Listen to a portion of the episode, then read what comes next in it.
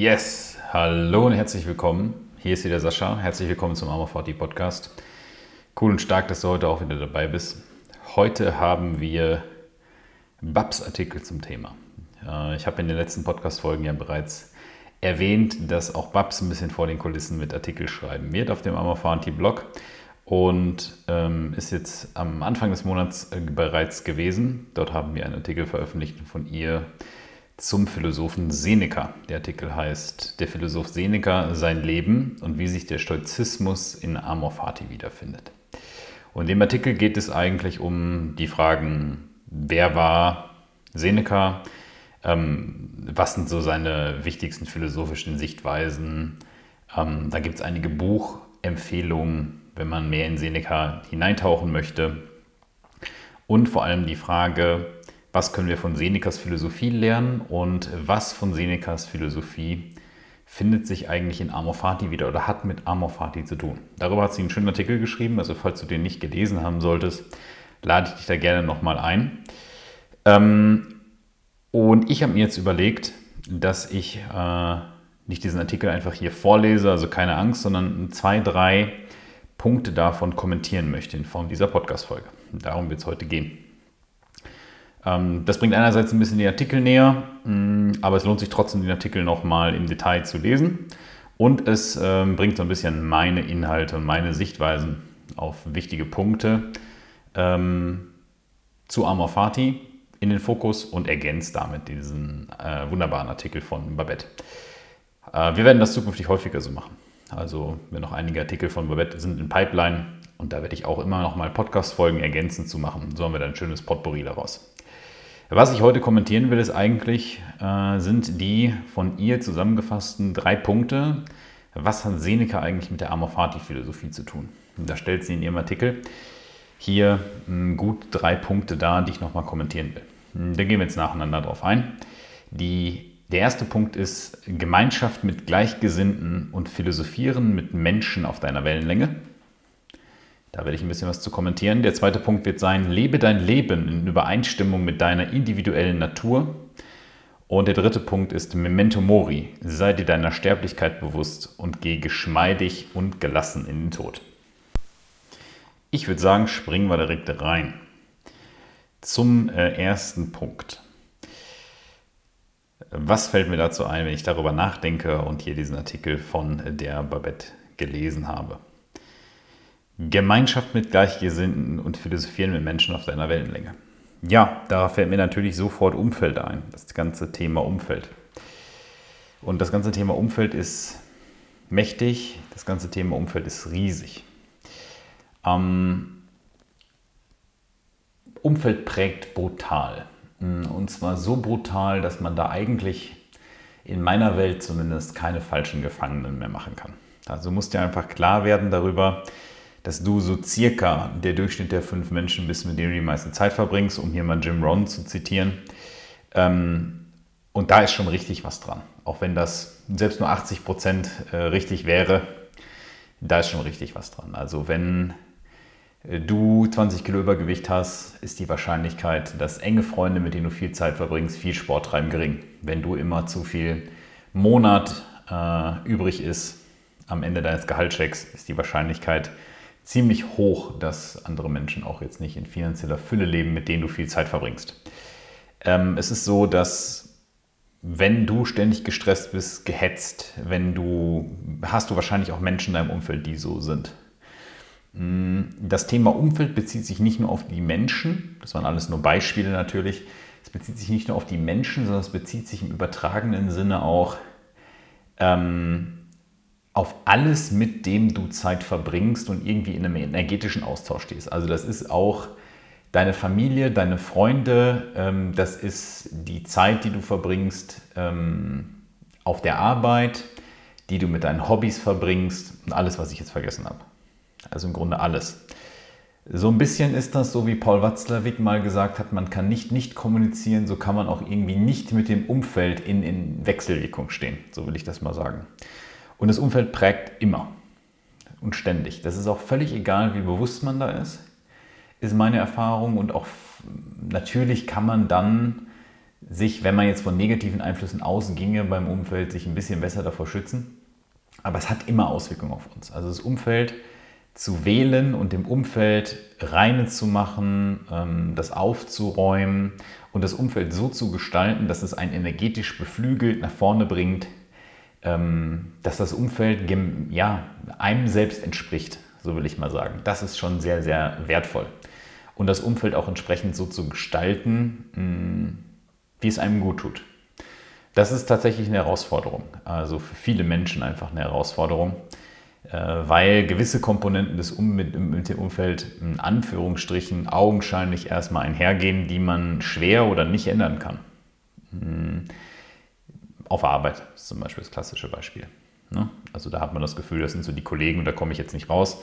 Gut, klar wird jetzt der eine oder andere sagen, das stimmt ja nicht ganz, du kannst deinen Job ja kündigen und wechseln und jeden Morgen, wenn du aufstehst und dahin gehst, willigst du da ja ein, dass du mit den Leuten da zusammen bist. Ja, das ist richtig, so kann man argumentieren. Ähm, auf der anderen Seite ist das jetzt nicht, äh, ich sag mal, eine, eine, in Anführungsstrichen, so eine super kleine Kleinigkeit, mm, die man jetzt mit einem Fingerschnipp ändern kann.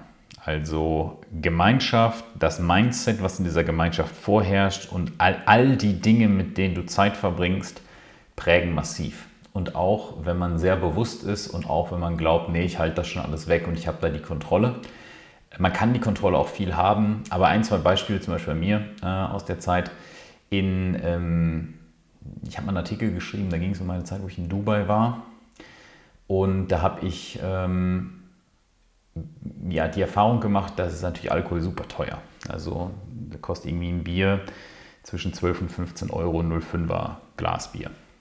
Und ich war in so einem fancy, in so einer fancy Poolbar und ähm, da war Happy Hour. Und dann haben die, ich gedacht, ja, Happy Hour ist ganz cool. Und ich war jetzt irgendwie sechs, acht Wochen da und habe das Bier bestellt. Und dann sagt die Happy Hour bedeutet, das Bier kostet nur 10 Euro. Und mein instantaner Gedankengang war, boah, das ist aber günstig.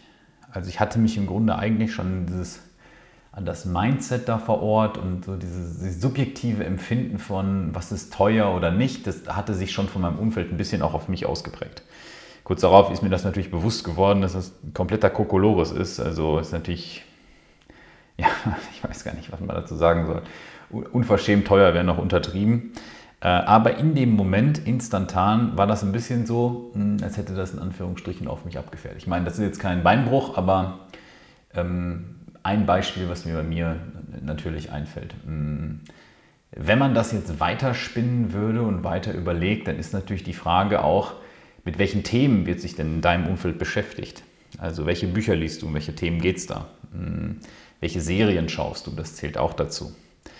Und dieser Gemeinschaftsgedanke, also diese Art Community, man kann auch dazu von mir aus Familie sagen, die, die ist schon mächtig und wir passen uns dem immer irgendwie so ein bisschen an und es hat auch immer irgendwie ein bisschen Einfluss auf uns. Und deswegen ist es sehr, sehr wichtig, das weise zu wählen. Also wann immer ich mit, mit, mit Klienten arbeite, ist das Soziale und das Umfeld immer ein ganz, ganz wichtiges Thema. Also da gehen verschiedenste Sachen von aus. Das würde jetzt hier den Rahmen sprengen, wie, was man sich da alles angucken sollte, unter welchen Umständen.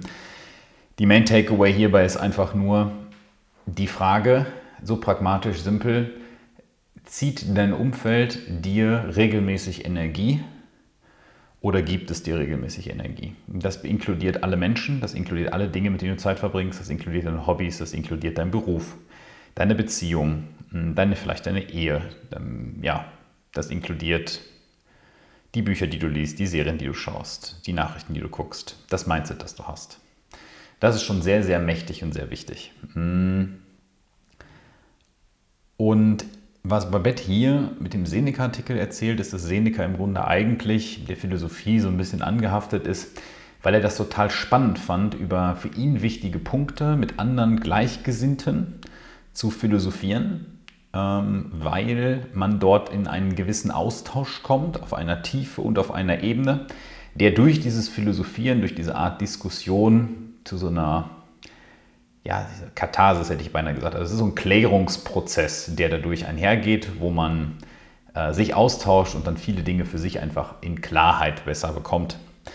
Und dadurch hat man aus einer philosophischen Sicht, zum, kann man zum Beispiel den Vorteil haben, sich stabiler zu fühlen, klarer zu sein, was man will, klarer zu sein, wer man ist.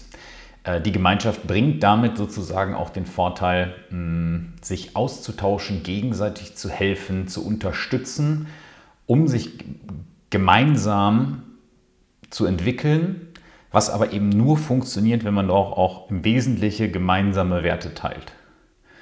Und das ist der Punkt. Meiner Erfahrung nach ist es so, dass wir uns oder die Menschen sich oft in einem Umfeld quälen oder in einer Gemeinschaft quälen, wenn sie versuchen, sich da so ein bisschen reinzudrücken, man könnte sagen, eine Maske aufsetzen oder sich verstellen müssen und sie selber sie gar nicht mehr sind.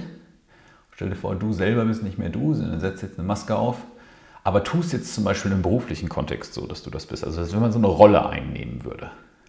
Und jetzt lachen natürlich alle und sagen hier, die das hören, ja klar, ich ja nicht, es ist völlig klar, passiert mir nicht. Naja, ich sage das mal noch leichter.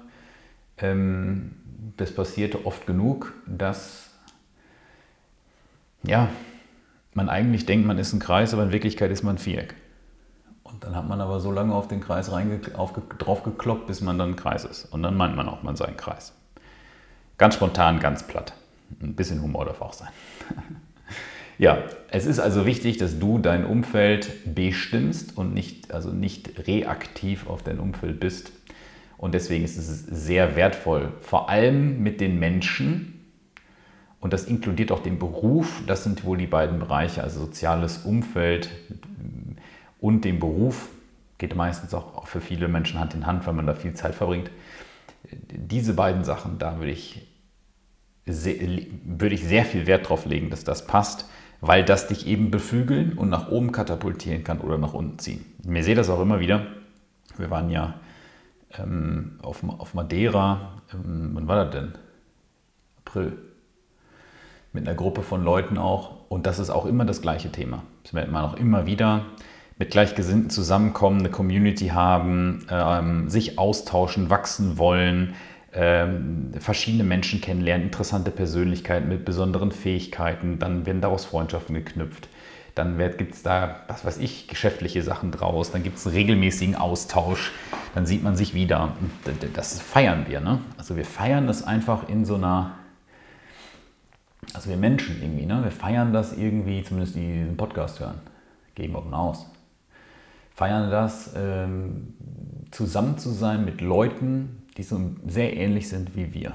Und da steckt in Wirklichkeit so eine gemeinsame Wertegrundlage dahinter so eine Idee. Und bei Amorfati ist die ganz, ganz oft, ähm, sich zu entwickeln. Und das ist hier bei Seneca in dem Artikel eben auch. Sich zu entwickeln mit Gleichgesinnten, sich empor zu entwickeln, so ein bisschen auch ineinander zu reiben, miteinander zu wachsen, miteinander eine geile Zeit zu haben.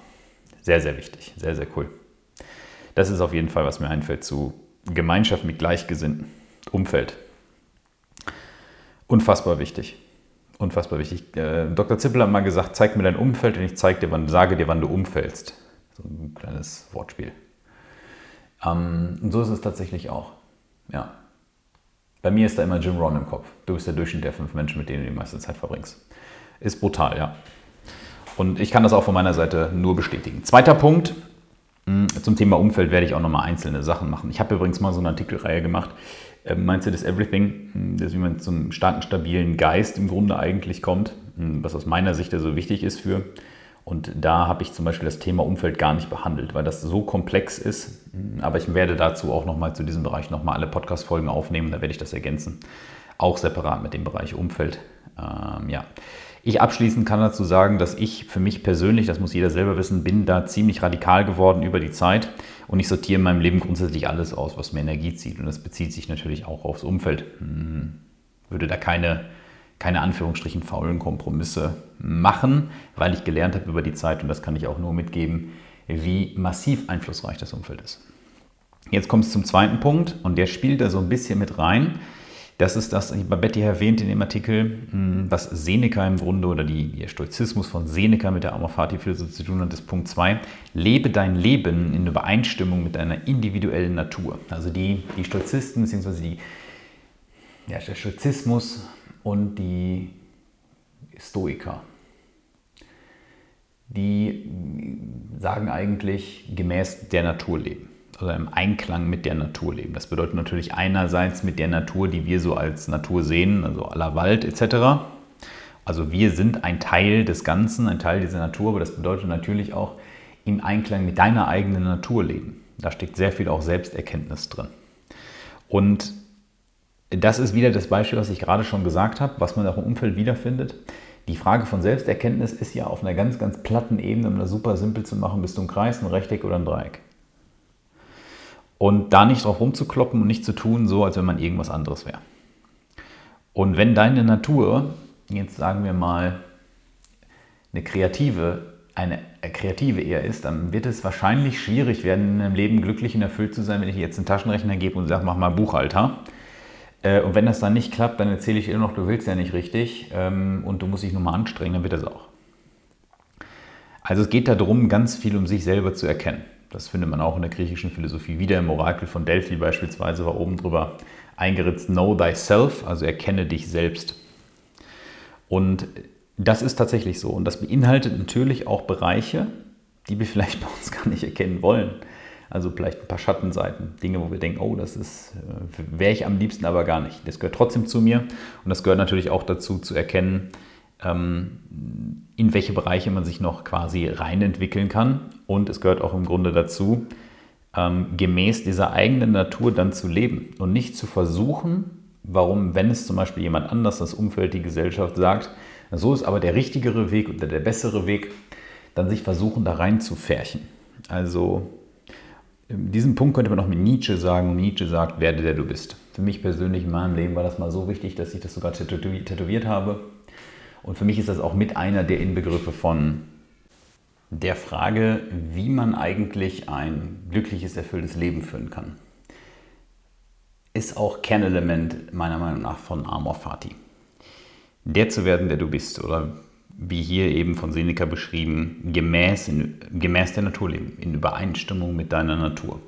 Selbsterkenntnis ist hier aus philosophischer Sicht ähm, extrem wichtig und sehr, sehr wertvoll. Würde man das jetzt zusammenfassen oder müsste ich das zusammenfassen, dann würden wir das heutzutage wahrscheinlich mit dem Wort Authentizität beschreiben. Jemand, der noch echt ist. Das geht natürlich auch damit einher, dass man mal aneckt, polarisiert, mm, dass man weiß, was man will, wer man ist, welche Werte man vertritt und so weiter und so weiter. Gibt es noch viel mehr. Ähm, und diese, diese Thematik, beziehungsweise dieses gemäß der Natur leben, ist letztendlich in meinen Augen, oder eben des Nietzsches Werte, der du bist, der Schlüssel überhaupt zu einem erfüllten Leben. Mm, genau, weil es auch sehr viel persönliches Wachstum drin steckt. Man kann diese Punkte verbinden, also man kann das Thema Umfeld zum Beispiel mit Gleichgesinnten und Gemeinschaft natürlich extrem verbinden mit Leben in Übereinstimmung der Natur. Ähm, das meine ich jetzt gar nicht aus so einer Sicht von, wir alle Menschen brauchen noch irgendwie eine gewisse Herde und Menschen, mit denen wir zusammenarbeiten, wir brauchen ein soziales Umfeld und so weiter, das stabilisiert uns. Ja, aber das meine ich an der Stelle nicht, sondern ich meine natürlich, dass wenn du es schaffst, deine individuelle Natur auszuleben und gleichzeitig in einer Gemeinschaft mit Gleichgesinnten zu sein, dann ist das extrem potent.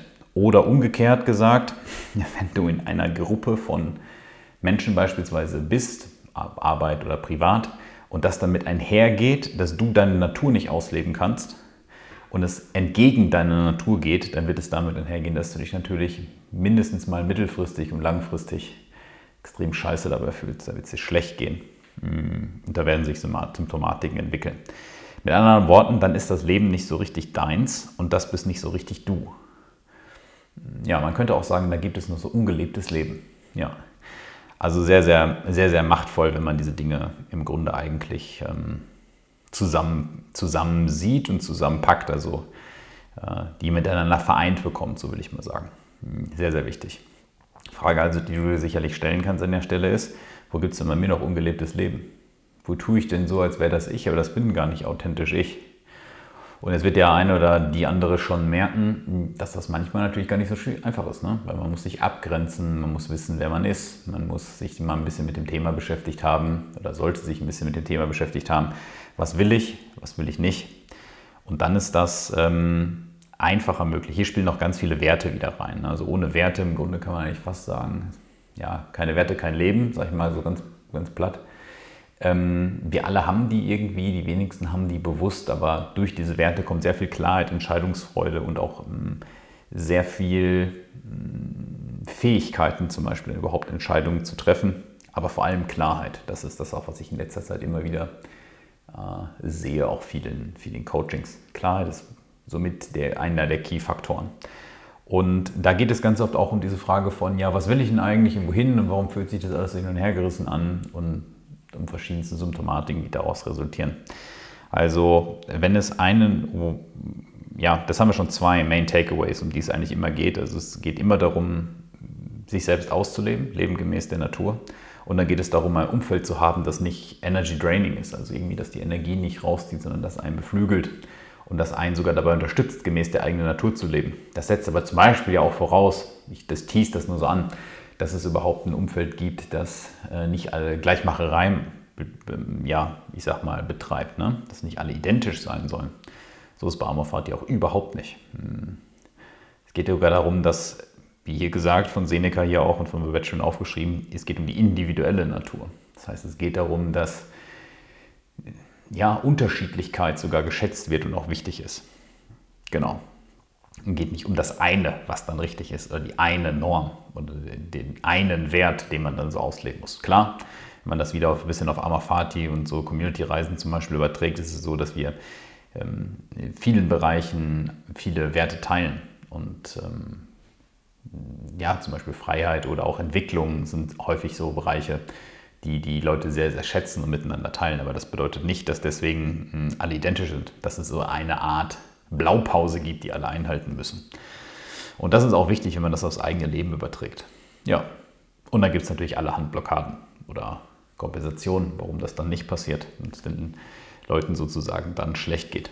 Ja, ich will das jetzt nicht komplett pauschalisieren, aber zum Beispiel in Depressionen oder in Burnout, so klassischen Erschöpfungssachen, es ist ganz, ganz oft so, dass da Grenzen nicht gezogen, eingehalten werden können, dass da Dinge gemacht, Ja gesagt wird, obwohl man Nein meint und Nein gesagt wird, obwohl man Ja meint und sich dann so selbst verliert und ja, solche Sachen, das ist, erlebt man zum Beispiel sehr, sehr häufig. Ja. Dann der letzte Punkt, auf den ich heute noch eingehen möchte, ist Memento Mori. Sei dir deiner Sterblichkeit bewusst und geh geschmeidig und gelassen in den Tod. Ja, Memento Mori bedeutet eigentlich so viel wie erinnere dich daran, dass du sterben wirst. Hm. Warum ist das so spannend? Hm, das ist deswegen so spannend. Also woher kommt das? Das kommt eigentlich aus, aus, von den Cäsaren. Wenn die Cäsaren eine große Schlacht gekämpft haben, dann sind die auf ihrem lustigen Wagen mit einem Pferd davor in die Arena reingefahren worden. Und die Menge hat gejubelt und geklatscht. Und dann hatten die jemanden, der hinter ihnen stand und ihnen ins Ohr geflüstert hat, Memento Mori. Also erinnere dich daran, auch du wirst sterben, du bist kein Gott, du bist nicht unsterblich. Ähm, um so ein bisschen auf den Boden der Tatsachen zurückzukommen mm, und da nicht abzudriften, abzudrehen. Mm, das Memento Mori beinhaltet aber im Grunde eigentlich auch, äh, dass das hier, dass das hier nicht unendlich ist. Viele Menschen scheinen oder leben ihr Leben häufig so, als wenn das noch alles unendlich so weiterginge. Auch natürlich aus einer Angst vor dem Tod heraus und auch daraus, dass man dann das eventuell negativ konnotiert ist und man nicht so richtig weiß, Tod ist doch eigentlich total was Schlechtes und so. Memento Mori sieht das ein bisschen anders. Hier ist eigentlich die Idee, dass der Tod eigentlich Katalysator letztlich fürs Leben ist. Ja, also Tod und Leben ist eigentlich an sich jetzt gar nicht so richtig getrennt. Mm, und auch nicht das Gegenteil, sondern es ist irgendwie eins, weil durch den Tod überhaupt erstmal alles Wert bekommt. Also wenn es keinen Tod gäbe und wir auch nicht irgendwie wüssten, dass das hier unendlich, äh, dass das hier endlich ist, dann würde keiner von uns morgen früh den Arsch bewegen, weil es ist ja gar nicht wertvoll, das überhaupt getan zu werden. Kannst ja noch übermorgen in den drei Tagen machen. Und dieses Memento Mori soll daran erinnern, dass der Tod im Grunde eigentlich äh, kommt und dass er dich befreit abholt, was auch immer, und Gevatter Sensemann kommt und die Kinderchen einsammelt. Aber vor allem soll er dich da dir beflügeln, einfach aufgrund des, der Bewusstmachung und der Akzeptanz der Sterblichkeit dahinter. Mach was aus diesem Leben. Und er stellt auch gleichzeitig dadurch, dass der Tod sozusagen da an die Tür klopft, die Frage, ist das, was du jetzt und was du morgen und in einer Woche in Begriff bist zu tun, ist es das überhaupt wert, getan zu werden? Und das hängt hier eben auch wieder zusammen mit der eigenen Natur und mit deinem eigenen Wertesystem. hm, weil das natürlich von uns selbst definiert wird, aller Sinn, aller Wert wird von uns Menschen sozusagen in dieses Leben reingebracht. Am einfachsten ist immer mit einem Geldschein zu erklären. Ganz simpel, plump. Ich, ich glaube, ein 500-Euro-Schein hat irgendwie einen Materialwert von 13 Cent, aber wir glauben halt alle daran, der ist 500 Euro wert. Und dadurch bekommt er letztlich seinen Wert. Und so ist es im Grunde eigentlich im übertragenen Sinne mit ganz, ganz vielen anderen Sachen. Also wir sehen die Sachen gar nicht an sich, sondern wir sehen immer die Bedeutung und diesen Wert dahinter. Und die Dinge, die du tust und die Dinge, die du machst, mit dieser unbekannten Zeit, die uns hier auf diesem wundervollen Planeten, diesem unfassbar geilen Leben bleibt, mm, die sollten natürlich wertvoll sein, für dich persönlich wertvoll. Und die sollten, ja, für dich würdevoll und es wert sein, getan zu werden. Das heißt also, Memento Mori ermahnt sozusagen eigentlich immer mit Gevatter Sensemann vor der Tür zu sagen, ist das jetzt hier wirklich wichtig und bist das wirklich du? genau. Mm, was mich sehr oft, auch immer noch, aber was mich früher sehr, sehr viel begeistert hat und auch oft aufgetaucht ist, auch in Meditation bei mir, war so die Idee, was ist eigentlich am Ende meines Lebens, wenn ich jetzt auf dem, auf dem Totenbett sitzen würde? Und dann kommt so die Idee, boah krass, da war noch einiges an ungelebtem Leben oder da war ein Leben, das war gar nicht ich. So, und das ist für mich eigentlich dieser Verlust des Selbstes da drin, mm, sich so selbst was vorgefaked zu haben. Das war in dieser Zeit für mich äh, ja unvorstellbar. Also ich, mm, das ist so, so ein oberflächliches Fake-Leben sich selbst gegenüber. Das war für mich unvorstellbar, das so zu machen. Das hat mich zum Beispiel auch dazu bewegen, bewegt, äh, mutig zu sein in einigen Situationen. Und Memento Mori soll auch zum Mut anregen. Also Memento Mori soll hingehen und sagen, okay, wenn das nicht wichtig ist und das nicht du bist und du weißt, dass du sterben wirst, dann mach was daraus und wenn das nicht dir entspricht, dann schmeiß das raus. Mach das nicht. Und sei mutig und geh voran für die Dinge, die du, die, die du verwirklichen möchtest. Und sei mutig und geh voran und setz dich für deine Werte ein. Mach dir überhaupt mal klar, was wertvoll für dich ist.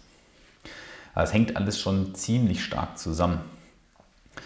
Äh, natürlich kommt dann noch dazu, dass aus einer rein philosophischen Sicht hm, wir immer es auch so mit kleineren Tods zu tun haben. Es geht sowieso darum, den Tod in Anführungsstrichen ein bisschen zu überwinden und geschmeidig gelassen mit einem Lachen auch sterben zu können. Hm, ja,